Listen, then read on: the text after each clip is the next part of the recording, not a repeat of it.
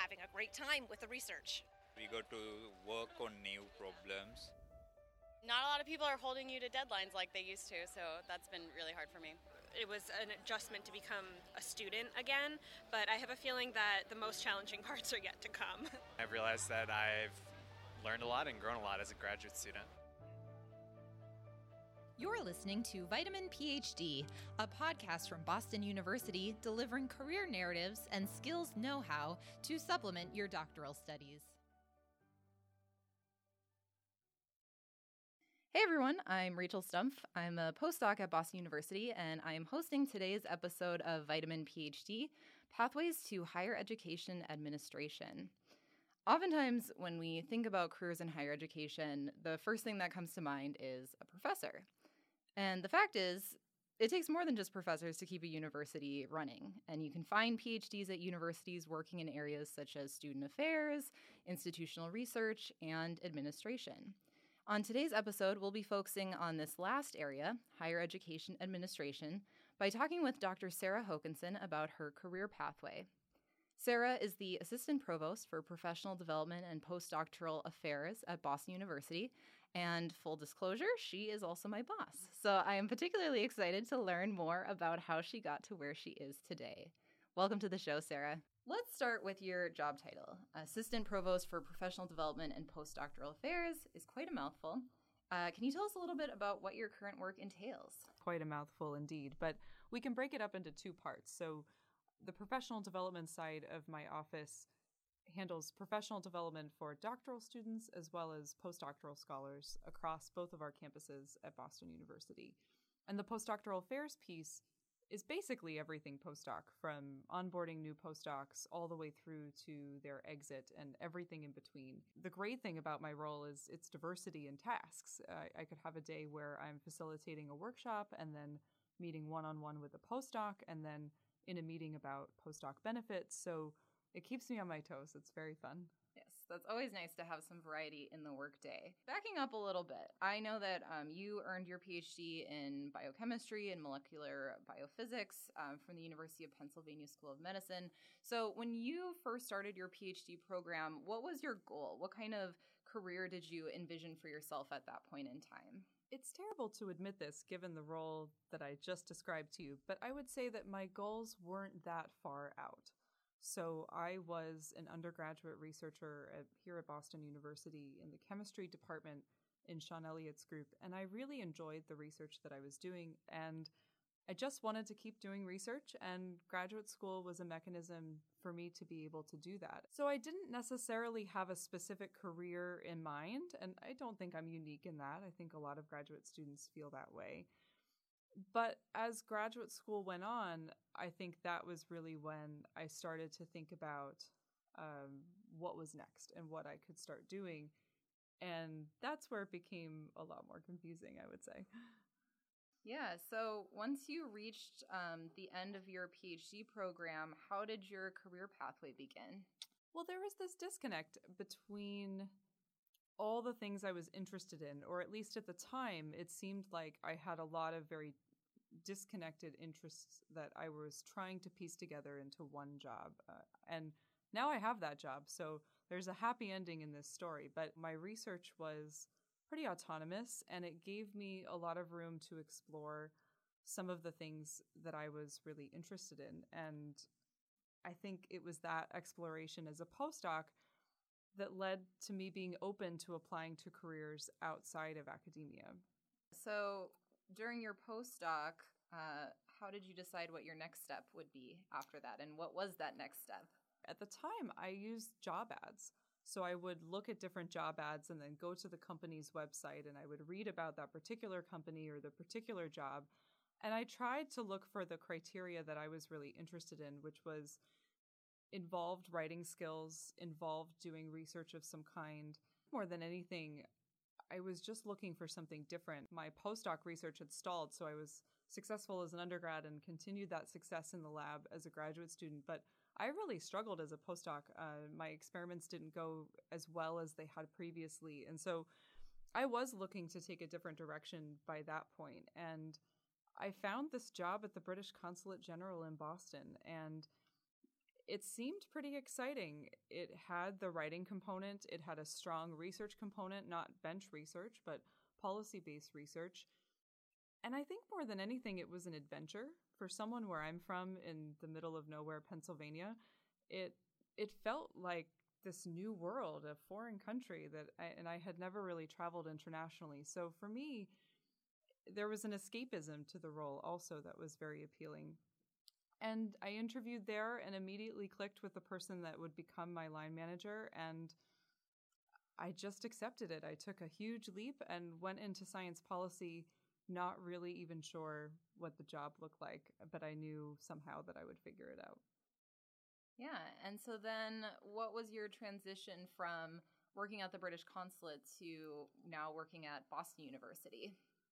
Well, the nice thing about science policy is it gives you a toolbox, or at least it provides you the opportunity to think about your skills as a toolbox because the policy question or the work that you're doing is changing. So you might be writing a policy position paper one day or organizing a ministerial visit the next day with senior level government officials but the tools that you apply are the same. And so you get very good at thinking about, well, what do I know about this thing? Or how do I do research on X? And then applying it in different contexts. And so for me, that was really exciting because it meant when I was ready to leave the policy world of, of jet setting across the country and, and across the pond to the UK, I now had this toolbox and I could think more creatively about what my next career step was. So I didn't necessarily have to think of it as a linear line for me, I missed academia. I missed that part of who I was.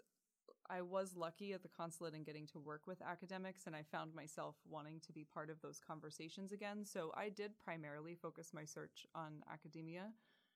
And I think what I was looking for was a job that was like the consulate in the sense that I got to do a lot of different things as part of my day. It served a bigger purpose. It impacted lots of people.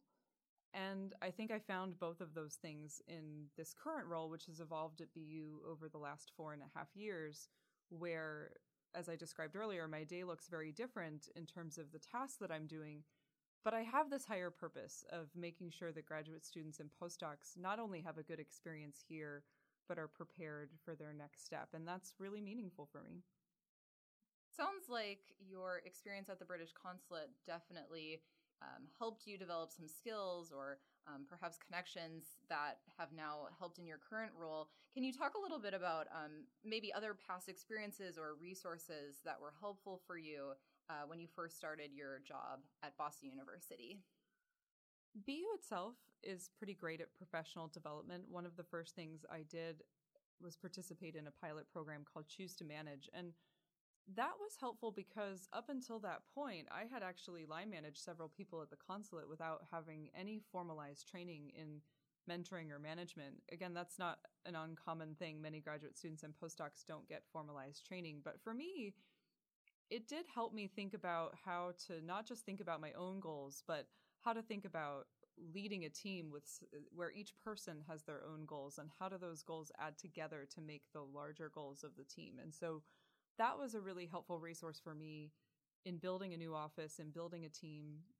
And then I think in graduate school, interestingly, one of the most useful resources was being involved in the Penn student government and being the student representative and getting to meet people from disciplines all across the university that were having incredibly different doctoral experiences than the one I was having in my own school and college, which was the School of Medicine. And there's a lot of similarities now in the fact that my role works across the university and the context is really different and my own experiences don't line up with every single experience that a doctoral student or a postdoc is having but certainly i at least know how to ask the right questions and i think being in student government really helped me do that. It, it helped me ask questions of my colleagues well tell me what that's like because i don't know what that's like.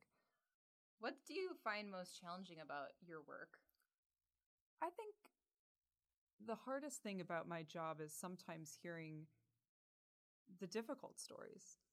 I see many of those personal narratives up front and in person in one-on-one sessions. It's the job the part of my job that I didn't necessarily know was going to be part of my job. I naively understood the workshop piece and I understood the policy piece and I even understood the the resources piece. But that connection with with the person sitting across the table from you who's going through something incredibly heart-wrenching to them it's challenging.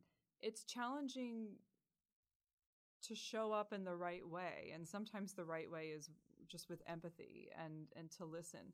Sometimes the right way is to take action and to make change and and knowing when and how to do those things i think was a big learning curve for me and I definitely relied on colleagues in student affairs and in other parts of the university to help mentor me on, on how to do that effectively. And so I hope that I get it right.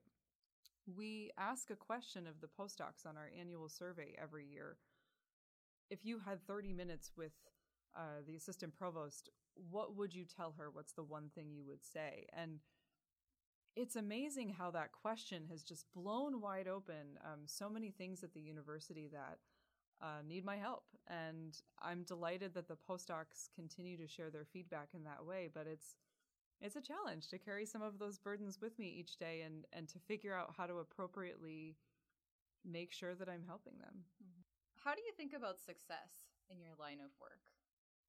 Well, there's all the metrics that we track around attendance and engagement and who enrolls in benefits and how many times is our website clicked and who's listening to this podcast right now and and all of those things matter because they demonstrate that our programs are valuable and useful to the people that we're serving. So I don't want to discount those metrics, but I think success also looks like the handwritten card that a postdoc gave me when you know they got a job after I helped advise them with their CV. Um, success looks like a faculty member asking for my help to write a mentoring plan so that it supports their postdoc there are these quantitative successes that I report all the time, but then I think there are just a collection of qualitative successes through the personal relationships that I've built over the years. And I hope that, you know, through this podcast and through other ways of having these sorts of conversations, some of the qualitative comes out because I think that's a really important measure of success in administration, how connected you are. And it's not something that goes in an annual report necessarily. Yeah, so it sounds like that personal connection is part of what makes this work rewarding for you. Are there other things about your job that you find particularly rewarding? Well, I really like when I make a good workshop. I think when I know a workshop has landed and, you know, we've measured that people learned something and we've measured that they've even enjoyed it while they have, think that's a really big win and a, a nice thing to, to feel good about. I also really love the creative projects that we're working right now, shamelessly plugging the podcast, but I'm also involved in a digital media production for postdocs, um, producing online content for their professional development called the Postdoc Academy. And both projects are not something that I ever envisioned myself doing. I've never envisioned myself as a radio star or a you know movie celebrity and yet over the last few months I've been wearing headphones and standing in front of cameras. And so I guess what's rewarding about that is just the idea that my job can keep growing and changing and evolving and that it presents new ways for me to challenge myself. And so even though I think this particular step of being assistant provost is going to last for for many years and I'm not necessarily thinking about what the next rung on the ladder looks like. There are lots of different professional milestones that aren't necessarily promotional related, but sort of challenge accepted related that I find really rewarding and exciting. Yeah, so to wrap up our conversation today, what advice would you give to doctoral students who might be interested in career options within higher education administration? Well, the key parts of my job are communication. So I think communication skills are key. Being able to communicate with many different audiences. So the way I might explain something to the provost or an associate provost might be different than the way that I pitch a workshop to a doctoral student or career advise a postdoc. So, knowing your audience and how to formulate the information so that it reaches them is a really important skill in higher education administration.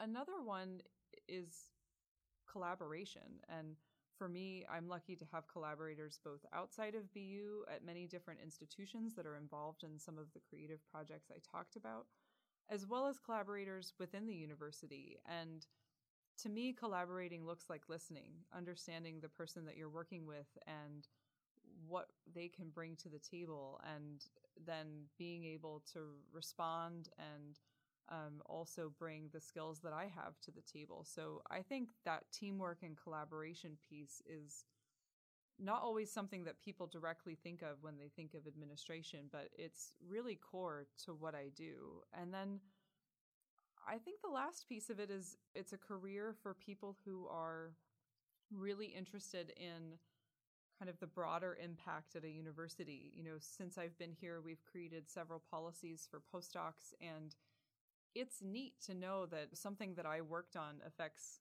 you know, hundreds of people at BU in what I hope is a very positive way. So for those that are driven by the greater good and wanting to make impact on a large population of people, I think administration is a really nice way to do that because whether you're working in sponsored programs, helping faculty submit grants, or whether you're working in student affairs where you're creating new programs for students, or even in the provost office um, at the policy and resources level, the work that you do really matters. And, and I think that's a really exciting opportunity. At the same time, I would say that if a doctoral student is a person that necessarily needs like individual validation, administration might not be the best fit. My name's not on that policy. Um, it's called the postdoctoral scholars policy. It's not called the Sarah Hokanson policy. And so I'm sometimes an invisible force behind the things that happen here. And I'm completely okay with that. But there might be some people who like the recognition associated with their work directly, and that's not always possible in administration. If you help someone submit a grant, it's their name on the grant, not your name on the grant. So I think that piece of self awareness is also important to recognize too. Yeah, and I think what's nice about higher education administration as well is that you kind of have people right there at your university that you can talk to. And hopefully, our conversation today um, kind of helps uh, get people started in thinking about informational interviews. But certainly, um, to your point about some of the other areas that might be interesting to PhDs, uh, certainly there are people at the university that you could reach out and talk to and maybe learn a little bit more about some of those pathways. Absolutely. And a lot of universities also have internal internships. I know our Office of Technology Development is developing an internship for doctoral students to understand what it's like to work in that particular field. So, whether it's reaching out to people like me or whether it's looking for opportunities at your institution, there are probably a lot of different ways to learn about jobs like mine. Well, thank you so much for being on the show today, Sarah. It was great learning more about you and your career pathway. Thank you so much for having me.